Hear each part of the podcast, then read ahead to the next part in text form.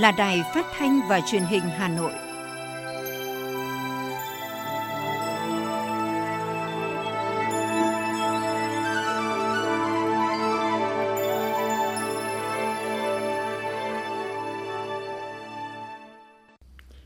Bây giờ là chương trình thời sự của Đài Phát thanh và Truyền hình Hà Nội, phát trực tiếp trên sóng phát thanh tần số FM 90 MHz.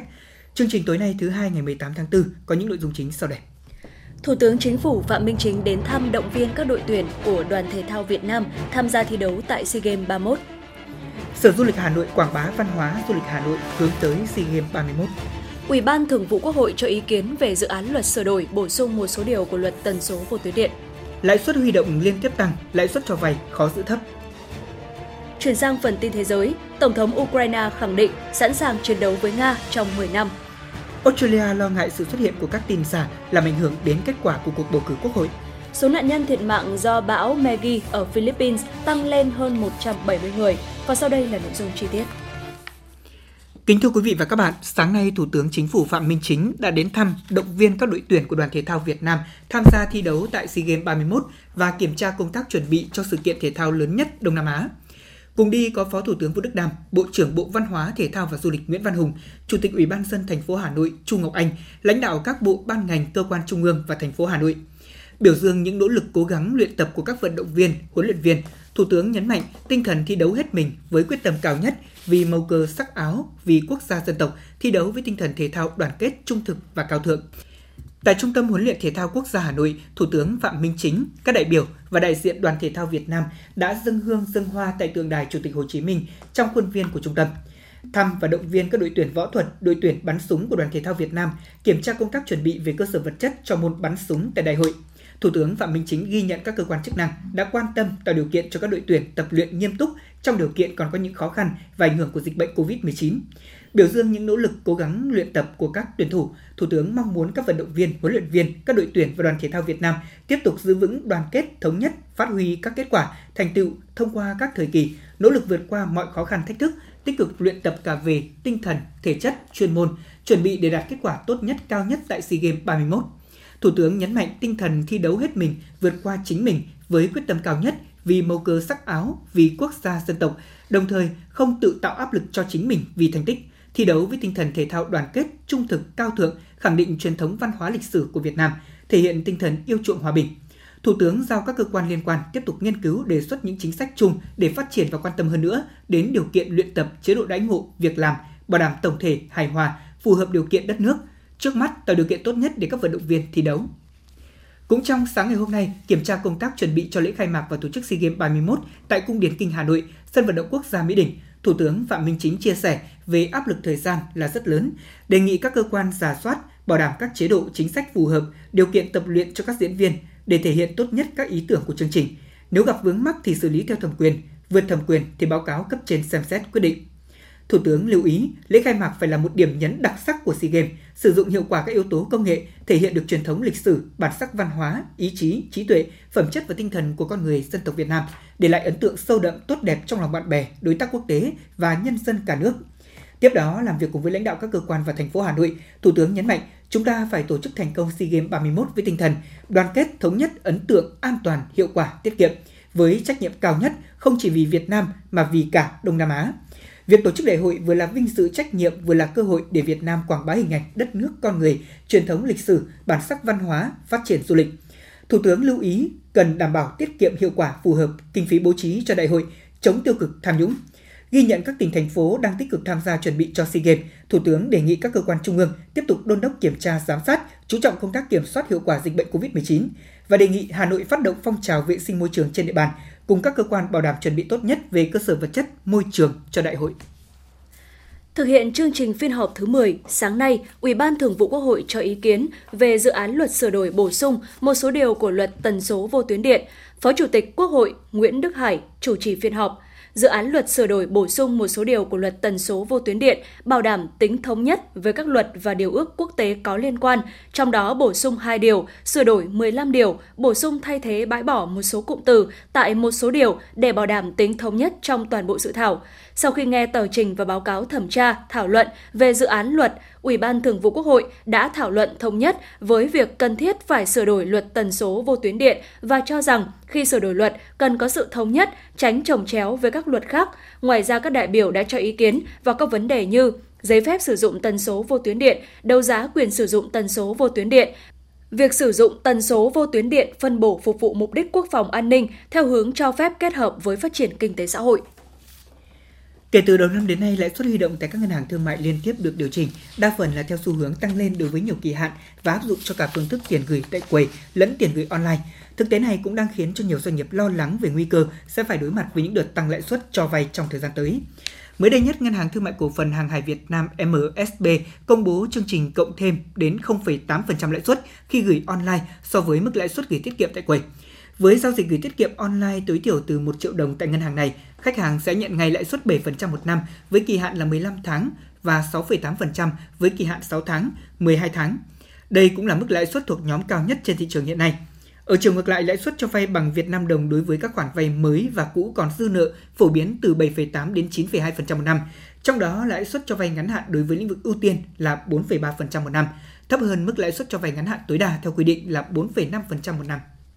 Thưa quý vị và các bạn, hiện nay trên địa bàn thủ đô Hà Nội có 7 chung cư cũ nguy hiểm cấp độ D, mức nguy hiểm cao nhất có nguy cơ sụp đổ. Thành phố đã ban hành các quyết định di rời khẩn cấp người dân tại các chung cư này, song đến nay vẫn chưa thể hoàn tất. Theo tìm hiểu, lý do là bởi vấp phải sự phản đối của người dân, khiến không ít cơ quan chính quyền phải ra sức xử lý. Nhưng càng gỡ thì lại càng dối, thậm chí nhiều nơi còn đi vào ngõ cụt. Trung cư cũ có địa chỉ ở số 51 Huỳnh Thúc Kháng đã được đánh giá là cấp độ D, cấp độ nguy hiểm, cần phải di rời. Vào năm 2011, cả ngôi nhà 5 tầng tại 49 phố Huỳnh Thúc Kháng từ từ tách ra rồi đổ sập xuống phố trong quá trình đổ xuống ngôi nhà 5 tầng đã va chạm vào khu tập thể 51 Huỳnh Thúc Kháng. Điều này đã làm cho khu nhà chung cư này được đánh giá ở cấp độ D, cần di rời người dân ra khỏi khu vực này để xây dựng lại. Tuy nhiên, theo những người dân nơi đây, sự cố này không ảnh hưởng nhiều đến kết cấu của công trình. Ông Nguyễn Như Phụng, người dân tại khu tập thể 51 Huỳnh Thúc Kháng cho biết. Ờ, theo ờ, chúng tôi sinh sống ở đây thì ờ, khi cái nhà căn nhà 49 đổ sang ấy, thì nó chỉ bị những cái chuồng cọp người ta xây xây dựng người ta cơ lưới thì nó đổ sập xuống và có va chạm một số cái cột của của tòa nhà 51 Huỳnh Thúc Kháng nhưng tuy nhiên thì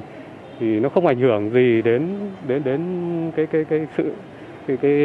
không ảnh hưởng quá đến kết cấu của toàn toàn đơn nguyên này. Hiện tại bây giờ sau hơn 10 năm nhưng mà không hề có một vết nứt nào cả của của của đơn nguyên này. Khu tập thể 51 Huỳnh Thúc Kháng được xây dựng năm 1991, gồm 5 tầng, được chia thành hai đơn nguyên 1 và 2, với tổng số 42 căn hộ.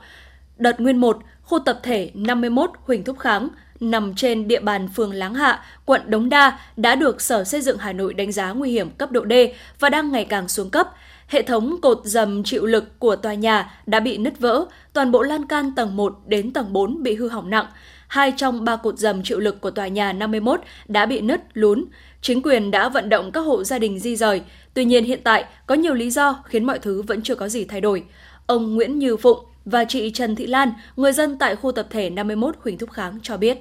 Cấp phường rồi cấp thành phố, ờ, cấp quận các thứ để để vận động uh, cư dân chuyển đi. Nhưng tuy nhiên thì đến thời điểm này uh, đến đến thời điểm hiện tại thì, thì uh, gia đình chúng tôi cũng như là các cư dân đây cũng chưa có một nhận được một cái phương án nào thỏa đáng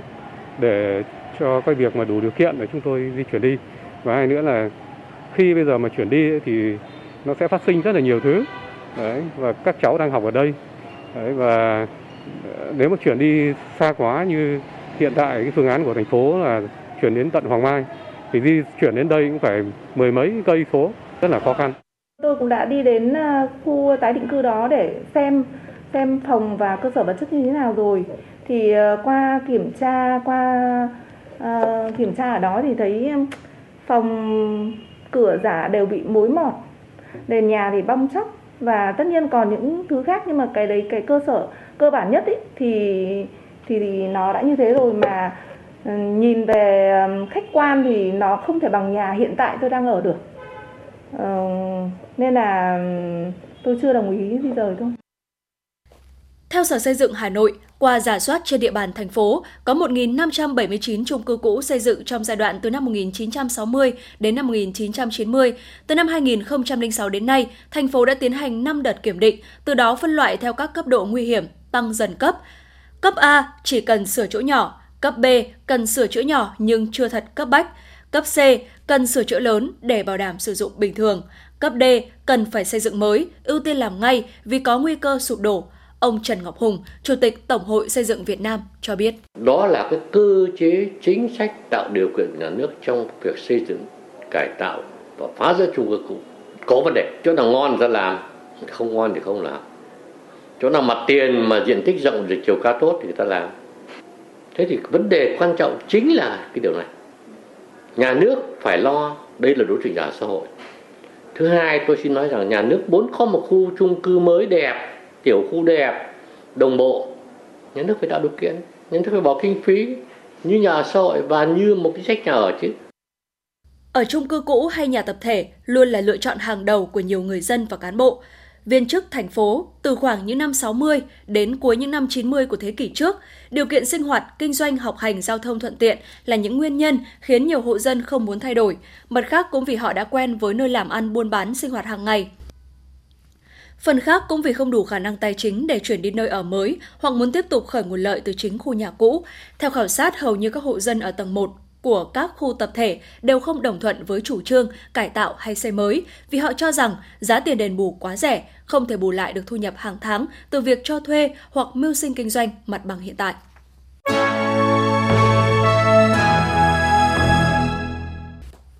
Thưa quý vị và các bạn, Bảo hiểm xã hội thành phố Hà Nội vừa công bố danh sách các đơn vị sử dụng lao động nợ tiền bảo hiểm xã hội, bảo hiểm y tế, bảo hiểm thất nghiệp kéo dài từ 6 tháng trở lên tính đến tháng 4 năm 2022.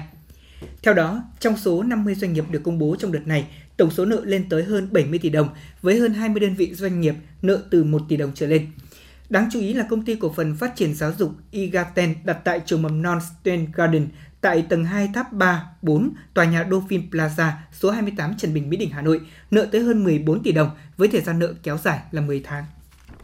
Công ty trách nhiệm hữu hạn một thành viên đường sắt Hà Nội, Hà Nội Metro đang tổ chức tuyển 438 nhân lực để cử đi đào tạo nghề vận hành, khai thác đường sắt đô thị tuyến nhổn ga Hà Nội. Theo đó, các vị trí trưởng phó phòng cần tuyển gồm phòng vận hành, giám sát điều độ chạy tàu, điều phối lái tàu, điều độ điện, môi trường, lập biểu đồ vận hành, trực ban, kỹ thuật công nghệ, quản lý thiết bị nhà ga, thiết bị điện, thông tin, tín hiệu, hệ thống bán vé tự động, giám sát an toàn vận hành nhà ga, quản lý vé, thu soát vé, hành chính, kinh doanh, dịch vụ, duy tu sửa chữa thiết bị và trưởng phó depot nhổn, khu xưởng kỹ thuật tổng hợp, đậu đỗ đoàn tàu, bộ phận cần nhiều nhân sự nhất là nhà ga, 158 người, depot nhổn, 92 người, sửa chữa thiết bị, 81 người, vận hành là 48 người.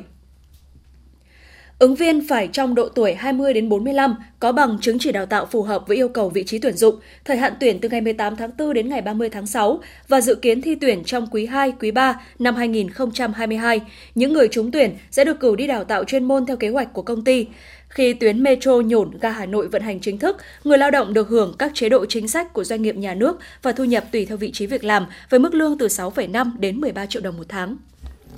Theo Sở Giáo dục và Đào tạo Hà Nội, toàn thành phố hiện đang thiếu nhiều giáo viên mầm non tư thục, có những trường hiện thiếu tới 30 đến 40%. Cùng với đó, hiện có 13 trường mầm non tư thục và 202 nhóm trẻ lớp mẫu giáo độc lập tư thục có quyết định giải thể. Nhiều cơ sở giáo dục có số lượng lớn giáo viên phải chuyển sang làm công việc khác. Sở Giáo dục Đào tạo Hà Nội cho biết các quận huyện cần ra soát, động viên khích lệ các trường tái ký hợp đồng, tổ chức các sàn giao dịch việc làm để bổ sung đội ngũ giáo viên đã bị thiếu hụt. Ủy ban dân thành phố Hà Nội cũng đề nghị các trường công bố rộng rãi thông tin về nhu cầu tuyển dụng, bồi dưỡng giáo viên trong thời gian tới để nâng cao chất lượng giáo dục. Theo hướng dẫn của Sở Giáo dục và Đào tạo Hà Nội về công tác tuyển sinh vào lớp 10 trung học phổ thông năm học 2022-2023, học sinh nộp phiếu đăng ký dự tuyển vào lớp 10 trung học phổ thông năm học 2022-2023 tại trường nơi đang học lớp 9, hạn cuối vào ngày 13 tháng 5 năm 2022. Ngày 23 tháng 5, học sinh xem danh sách dự tuyển tại trường nơi đang học lớp 9, thí sinh tự do, thí sinh tỉnh ngoài xem tại các phòng giáo dục và đào tạo nơi đã đã nộp phiếu đăng ký dự tuyển. Ngày 31 tháng 5, Sở Giáo dục và Đào tạo công bố số lượng học sinh dự tuyển vào từng trường trung học phổ thông công lập tại các phòng giáo dục và đào tạo, cổng thông tin điện tử của Sở Giáo dục và Đào tạo Hà Nội. Kỳ thi tuyển sinh vào lớp 10 các trường công lập năm học 2022-2023 tại Hà Nội diễn ra trong 2 ngày 18 và 19 tháng 6 năm 2022 với 3 môn ngữ văn, ngoại ngữ và toán. Thí sinh dự thi các môn chuyên làm bài thi từ chiều ngày 19 tháng 6 đến hết ngày 20 tháng 6 năm 2022. Chào mừng Ngày Văn hóa các dân tộc Việt Nam 19 tháng 4 cùng các hoạt động tôn vinh vào sáng ngày hôm nay, Bộ Văn hóa, Thể thao và Du lịch phối hợp cùng với Làng Văn hóa Du lịch các dân tộc Việt Nam tổ chức hội thảo phát huy truyền thống văn hóa các dân tộc trong xây dựng môi trường văn hóa. Chiến lược phát triển sự nghiệp văn hóa đến năm 2030 của chính phủ với những mục tiêu cụ thể đã khắc họa phần nào diện mạo của nền văn hóa đất nước trong thập kỷ tới. Việc thực hiện chiến lược phát triển văn hóa là nhiệm vụ to lớn và hết sức quan trọng. Việt Nam có 54 dân tộc anh em, mỗi dân tộc có một truyền thống văn hóa độc đáo, tạo bản sắc riêng. Trong đó thì có nhiều giá trị văn hóa thống nhất tương đồng trở thành giá trị văn hóa chung của cả nước. Khẳng định nền văn hóa Việt Nam là nền văn hóa thống nhất trong đa dạng, hội thảo tại Làng Văn hóa Du lịch các dân tộc Việt Nam vào đúng dịp chào mừng Ngày Văn hóa các dân tộc Việt Nam cũng là vì ý nghĩa đó. Vậy các giá trị văn hóa truyền thống có vai trò như thế nào trong xây dựng môi trường văn hóa? Hội thảo đã nhận được nhiều bài tham luận và phát biểu của các chuyên gia, các nhà nghiên cứu chuyên môn cũng như các bài học thực tiễn từ các địa phương trong việc gắn với bảo tồn, phát huy các giá trị văn hóa truyền thống trong xây dựng môi trường văn hóa cơ sở nhằm bổ sung cho các giải pháp nhiệm vụ của ngành văn hóa, thể thao và du lịch đạt được hiệu quả cao trong thời gian tới. Chiều nay tại Hà Nội, Tổng cục Du lịch đã tổ chức thông tin báo chí về diễn đàn du lịch Con Tum, tiềm năng và triển vọng sẽ diễn ra vào ngày 24 tháng 4 sắp tới. Ông Hà Văn Siêu, Phó Tổng cục trưởng Tổng cục Du lịch cho biết, diễn đàn sẽ tập trung thảo luận về tiềm năng và triển vọng phát huy hiệu quả du lịch Con Tum nói riêng và du lịch Tây Nguyên nói chung, từ đó đề ra các giải pháp để xây dựng sản phẩm, xúc tiến đầu tư, tăng cường liên kết để thu hút du khách tới khu vực này. Trong khuôn khổ diễn đàn sẽ diễn ra lễ công bố phát triển du lịch khu vực Tam giác phát triển Campuchia, Lào, Việt Nam giai đoạn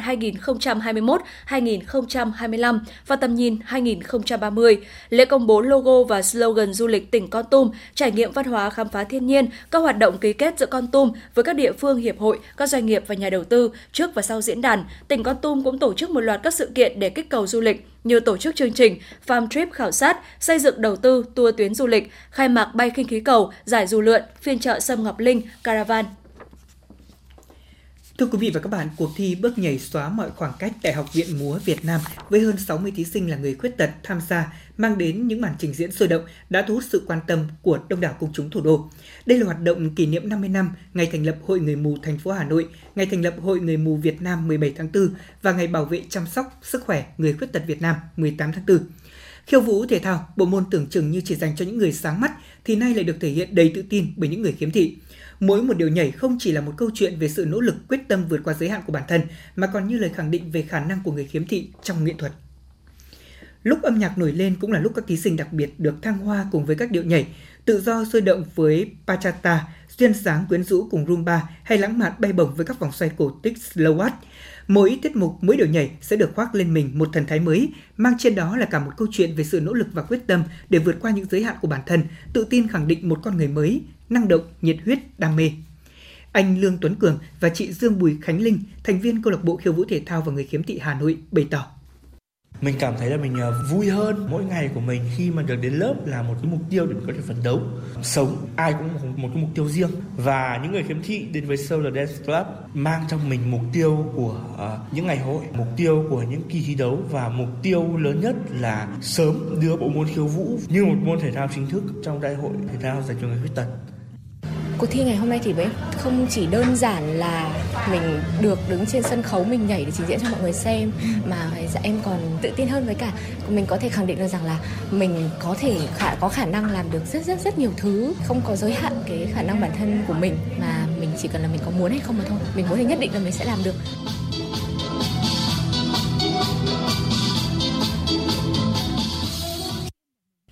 Nếu chỉ nhìn những bước nhảy trên sàn tập, không ai có cảm giác là những người khiếm thị đang thực hiện những bước nhảy khiêu vũ đầy khỏe khoắn nhịp nhàng đó. Những tấm huy chương vàng bạc đồng của cuộc thi này đã tìm được chủ nhân. Bước qua cuộc thi, người khiếm thị đã bước qua giới hạn của chính bản thân mình, sẵn sàng phiêu lưu trải nghiệm một cuộc sống đầy lạc quan, đón nhận những cơ hội mới mở ra phía trước. Chị Phạm Ngọc Dung và chị Lê Thanh Hà, thí sinh tham gia cuộc thi, chia sẻ. Ừ, cái cuộc thi này thì thực sự có ý nghĩa rất là to lớn đối với ờ, người khiếm thị, cũng là một bước để xóa nhòa đi những cái khoảng cách với ờ, cộng đồng xã hội bên ngoài. Thứ nhất là để cho bản thân mình cũng chứng minh được rằng chỉ cần có cơ hội thôi là mình cũng có thể làm được mọi điều. thứ hai là để cho xã hội nhìn vào rằng là uh, tuy rằng mình có khiếm khuyết nhưng mình vẫn luôn lạc quan vẫn yêu đời vẫn luôn có nhiều nguồn động lực để uh, phát triển và phấn đấu đầu tiên là hồi hộp phấn khởi và thấy hạnh phúc vì mình được tham gia cái cuộc thi khiêu vũ thể thao mà từ trước đến giờ chỉ dành cho những người sáng mắt. Cuộc thi này thực sự là niềm hạnh phúc của những người khuyết tật nói chung và những người khiếm thị như chúng tôi nói riêng. Câu lạc bộ khiêu vũ người khiếm thị Hà Nội Solar Club được Hội Người mù thành phố Hà Nội thành lập như là một trong những hoạt động để người khiếm thị có cơ hội được hòa nhập cùng với cộng đồng dưới sự tài trợ của REST, một trung tâm tư vấn về hỗ trợ nghề cho thanh niên có hoàn cảnh khó khăn. Hoạt động này thuộc dự án Step Up của RIC với mục đích hỗ trợ học nghề cũng như trang bị kỹ năng hòa nhập cho người khiếm thị. Hơn 4 năm hỗ trợ và huấn luyện cho các thành viên của câu lạc bộ khiêu vũ thể thao người khiếm thị Hà Nội, huấn luyện viên Tô Văn Hòa hiểu rõ hơn ai hết sự nhiệt huyết và nghiêm túc cũng như quyết tâm cao của các thí sinh khi tham gia cuộc thi bước nhảy xóa nhỏ khoảng cách mà nói về năng lực ờ, uh, khiêu thể thao người khiếm thị thì các bạn ấy rất là đam mê các bạn rất tâm huyết và khi các bạn ấy tập ấy thì các bạn ấy phải đánh giá cao về tinh thần của các bạn ấy. Khiếu thể thao thì có cái tính kỷ luật riêng ở trong cái môn thể thao. Nhưng tuy nhiên các bạn ấy tự kỷ luật cá nhân ở trên lớp cũng như để đi thi đấu và rèn luyện và nhất những cái giải như thế này thì các bạn ấy có tính kỷ luật tập luyện rèn luyện rất là tốt. Lần thứ hai, cuộc thi nhảy cho người khiếm thị mang tên Bước nhảy xóa mọi khoảng cách được tổ chức cũng đã cho thấy khiêu vũ trở thành một món ăn tinh thần, trở thành người bạn không thể thiếu, chăm sóc cả về sức khỏe thể chất lẫn tinh thần cho người khiếm thị. Bởi khiêu vũ là không khoảng cách, không phân biệt giữa màu da, sắc tộc, giữa ánh sáng, bóng tối, giữa sự lành lặn và khiếm khuyết. Ông Lê Trung Quyết, Chủ tịch Hội Người mù thành phố Hà Nội, trưởng ban tổ chức cuộc thi, nói. Chúng tôi muốn ờ, tổ chức cái sự kiện này khẳng định một cái điều là người khuyết tật nói chung cũng như người khiếm thị là có những khả năng nhất định, có những tiềm năng nhất định mà xã hội à, cũng như là các cơ quan tổ chức mà khơi dậy được cái tiềm năng, cái khả năng của khiếm thị thì họ có rất nhiều cái đóng góp à, cho gia đình, cho xã hội chúng tôi thì muốn là hướng dẫn cũng như là tạo một phong trào, một sân chơi cho tất cả các hội viên trong hội thành phố. Xa hơn nữa thì chúng tôi cũng rất mong muốn và đã phối hợp với trung hội có thể đưa bộ môn này vào dạy ở cái trung tâm đào tạo của hội người Việt Nam. Và hướng tới là chúng tôi nếu như có thể được thì sẽ tổ chức không những thi trong phạm vi của thành phố mà trong từng khu vực. Và tiến tới thì có thể là thi khiêu vũ thể thao trong phạm vi toàn quốc. Bước nhảy xóa mọi khoảng cách lần thứ hai năm 2022 là một cơ hội tuyệt vời để người khiếm thị bước ra khỏi những phòng tập nhỏ bé và đến với sân khấu của cuộc đời mình, nơi mà họ có thể vượt qua mọi mặc cảm, tràn đầy tự tin và khao khát thể hiện bản thân. Chính từ sự nhân văn và chuyên nghiệp của cuộc thi cũng như câu lạc bộ Sola đã thu hút được đông đảo sự yêu mến của cộng đồng xã hội, sự chung tay góp sức của rất nhiều các mạnh thường quân, các nhà tài trợ lớn cũng như sự quan tâm đồng hành của truyền thông trong suốt thời gian qua.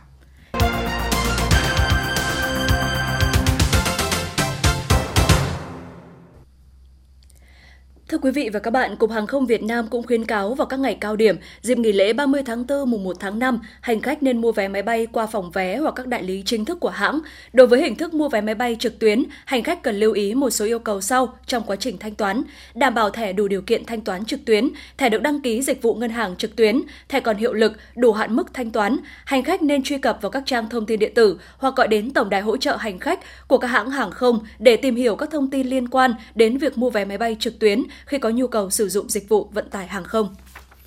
Ngày hôm nay, Công an quận Cầu Giấy, thành phố Hà Nội cho biết đã khởi tố vụ án giết người và cướp tài sản, đồng thời ra lệnh tạm giữ hình sự đối với đối tượng Phùng Văn Vinh, sinh năm 1994, trú tại xã Trung Yên, huyện Sơn Dương, tỉnh Tuyên Quang để củng cố hồ sơ phục vụ công tác điều tra. Đối tượng Phùng Văn Vinh liên quan trong vụ chị NTH sinh năm 1987 ở tỉnh Hòa Bình bị sát hại trong phòng trọ tại ngõ 143 phố Quan Hoa, phường Quan Hoa, quận Cầu Giấy. Theo tài liệu điều tra, đối tượng Phùng Văn Vinh và chị H là nhân viên lễ tân của một công ty. Tại cơ quan công an, Vinh khai đã cho chị H vay 80 triệu đồng từ khá lâu, thế nhưng chị này chưa trả. Chiều ngày 12 tháng 4, Vinh đến phòng trọ của chị H và yêu cầu trả tiền, thế nhưng chị H chỉ trả được 6 triệu đồng và nói sẽ tiếp tục trả sau. Tuy nhiên không biết bao giờ sẽ trả. Hai bên đã xảy ra xô xát, Vinh lấy con dao gọt hoa quả trong phòng chị H đâm liên tiếp vào người, làm nạn nhân tử vong. Ngày 14 tháng 4, người quen của chị H đến chơi phát hiện chị H tử vong trong phòng trọ, bị xáo trộn, nhiều tài sản đã bị lấy mất. Đến tối ngày 15 tháng 4, Phòng Cảnh sát Hình sự Công an thành phố Hà Nội, Công an quận Cầu Giấy đã phối hợp cùng với Cục Cảnh sát Hình sự Bộ Công an cùng các đơn vị nghiệp vụ bắt giữ Phùng Văn Vinh khi đối tượng này đang lẩn trốn tại tỉnh Quảng Bình Ngày hôm nay, Công an quận Hoàn Kiếm Hà Nội cho biết, sau một thời gian dài đóng cửa để phục vụ công tác phòng chống dịch COVID-19, từ 0 giờ ngày 8 tháng 4, các quán bar, karaoke, massage, cơ sở kinh doanh dịch vụ trên địa bàn đã hoạt động trở lại. Quá trình kiểm tra, cơ bản các cơ sở đều chấp hành nghiêm các quy định trong kinh doanh dịch vụ có điều kiện, đảm bảo đầy đủ các biện pháp phòng chống dịch COVID-19. Tuy nhiên, có một số cơ sở bị phát hiện vi phạm, lực lượng chức năng đã đề xuất xử lý. Từ ngày 8 tháng 4, để đảm bảo an ninh trật tự cũng như tuyên truyền, yêu cầu ký cam kết về về việc thực hiện các biện pháp phòng chống dịch trong trạng thái bình thường mới, tổ công tác liên ngành quận Hoàn Kiếm đã kiểm tra 17 cơ sở kinh doanh, phát hiện 5 cơ sở vi phạm, thu giữ 42 bình khí cười. Các cơ sở này bao gồm quán giòn tầng 3, trung tâm thương mại Hàng Gia, phường Cửa Đông, cơ sở kinh doanh tầng 5 số 2, Đường Thành, phường Cửa Đông, cơ sở kinh doanh số 9 số 11 Hàng Tre, phường Lý Thái Tổ, cơ sở kinh doanh số 44 46 Mã Mây, phường Hàng Buồm và cơ sở kinh doanh số 75 Lý Thường Kiệt, phường Trần Hưng Đạo, Công an quận Hoàn Kiếm khẳng định kiên quyết không để tồn tại các tụ điểm, các cơ sở kinh doanh tồn tại vi phạm các quy định của nhà nước, đặc biệt là việc đưa bóng cười và phục vụ tại cơ sở. Nếu phát hiện, lực lượng chức năng sẽ xử lý nghiêm, đề xuất tước giấy phép kinh doanh.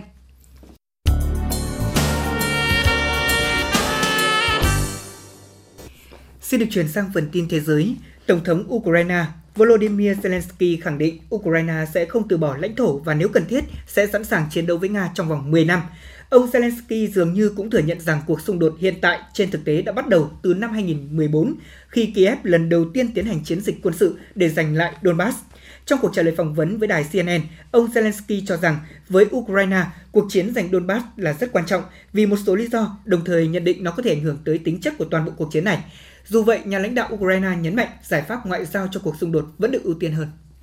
Bulgaria và Estonia là hai quốc gia mới nhất áp dụng lệnh cấm các tàu gắn cờ Nga cập cảng của mình như một phần các lệnh trừng phạt mở rộng của EU. Dịch vụ báo chí của Bộ Kinh tế và Truyền thông Estonia cho biết, kể từ ngày 17 tháng 4, các tàu treo cờ Nga sẽ bị cấm vào các cảng hàng hải của Estonia. Trong trường hợp ngoại lệ, các tàu treo cờ Nga gặp nạn có thể ghé các cảng của Estonia với sự cho phép của lực lượng cảnh sát và biên phòng. Trước đó, một ngày, Bulgaria cũng đã cấm các tàu mang cờ Nga đi vào các cảng của nước này. Ngày hôm qua, đại sứ Nga tại Hội đồng Bắc Cực Nikolai Kuchonov bày tỏ lo ngại về việc lực lượng tổ chức hiệp ước Bắc Đại Tây Dương NATO tăng cường hoạt động ở Bắc Cực có thể dẫn đến các sự cố ngoại ý muốn ở khu vực này. Sự gia tăng hoạt động gần đây của NATO ở Bắc Cực là một vấn đề đáng lo ngại. Một cuộc diễn tập quân sự quy mô lớn khác của Liên minh cũng vừa được tổ chức ở miền Bắc của Na Uy. Theo quan điểm của chúng tôi thì điều này không góp phần vào an ninh khu vực, ông Kochunov nói. Ngày 21 tháng 5 tới đây, Australia sẽ tổ chức bầu cử quốc hội. Tuy vậy, vào lúc này, Ủy ban bầu cử đang lo ngại sự xuất hiện của các tin giả trên trang mạng xã hội có thể làm ảnh hưởng đến kết quả của cuộc bầu cử. Ủy ban bầu cử Australia cho biết, cơ quan này ghi nhận việc phát tán một số thông tin sai lệch và thông tin xuyên tạc trên mạng xã hội và xu thế này đang trở nên đáng lo ngại khi các thông tin loại này xuất hiện nhiều hơn so với cùng giai đoạn trước cuộc bầu cử năm 2019. Một phái đoàn của chính phủ Sri Lanka đã tới Mỹ trong ngày hôm qua nhằm đàm phán với Quỹ tiền tệ quốc tế IMF về gói hỗ trợ trị giá 4 tỷ đô la Mỹ nhằm cứu vãn nền kinh tế của đất nước hiện đang quay cuồng trong guồng quay của cuộc khủng hoảng ngoại hối nghiêm trọng. Chuyến thăm diễn ra chỉ vài ngày sau khi Bộ Tài chính thông báo việc đình chỉ trả nợ nước ngoài, bao gồm trái phiếu và các khoản vay giữa chính phủ với chính phủ, trong khi chờ hoàn thành chương trình tái cơ cấu khoản vay với IMF. Thượng Hải, Trung Quốc đã ghi nhận những ca tử vong đầu tiên do COVID-19 trong đợt dịch hiện nay bùng phát từ tháng 3 vừa qua. Ba ca tử vong do COVID-19 ghi nhận tại thành phố Thượng Hải là những người cao tuổi từ 89 đến 91 tuổi, chưa tiêm vaccine ngừa COVID-19 và đều có bệnh nền. Theo dữ liệu công bố sáng nay, số ca mắc COVID-19 ghi nhận tại Thượng Hải là hơn 22.200 ca, giảm 10% so với ngày trước đó, trong khi số ca có triệu chứng đã giảm 25% xuống mức hơn 2.400 ca. Số người chết vì lũ lụt và sạt lở đất do cơn bão nhiệt đới đầu tiên trong năm nay tại Philippines đã tăng lên ít nhất là 172 người, với 110 người vẫn mất tích. Trong số các nạn nhân có 156 người ở tỉnh Leyte, miền trung của Philippines, nơi cơn bão đổ bộ trực tiếp vào ngày 10 tháng 4. Hơn 2 triệu người ở 30 tỉnh thành khác cũng bị ảnh hưởng bởi cơn bão này, trong đó có hơn 200.000 người dân hiện vẫn đang ở các trung tâm sơ tán. Theo cơ quan thảm họa của Philippines, ước tính thiệt hại về nông nghiệp, nhà ở và cơ sở hạ tầng đã lên tới hơn 400 triệu peso, tương đương với khoảng 8 triệu đô la Mỹ.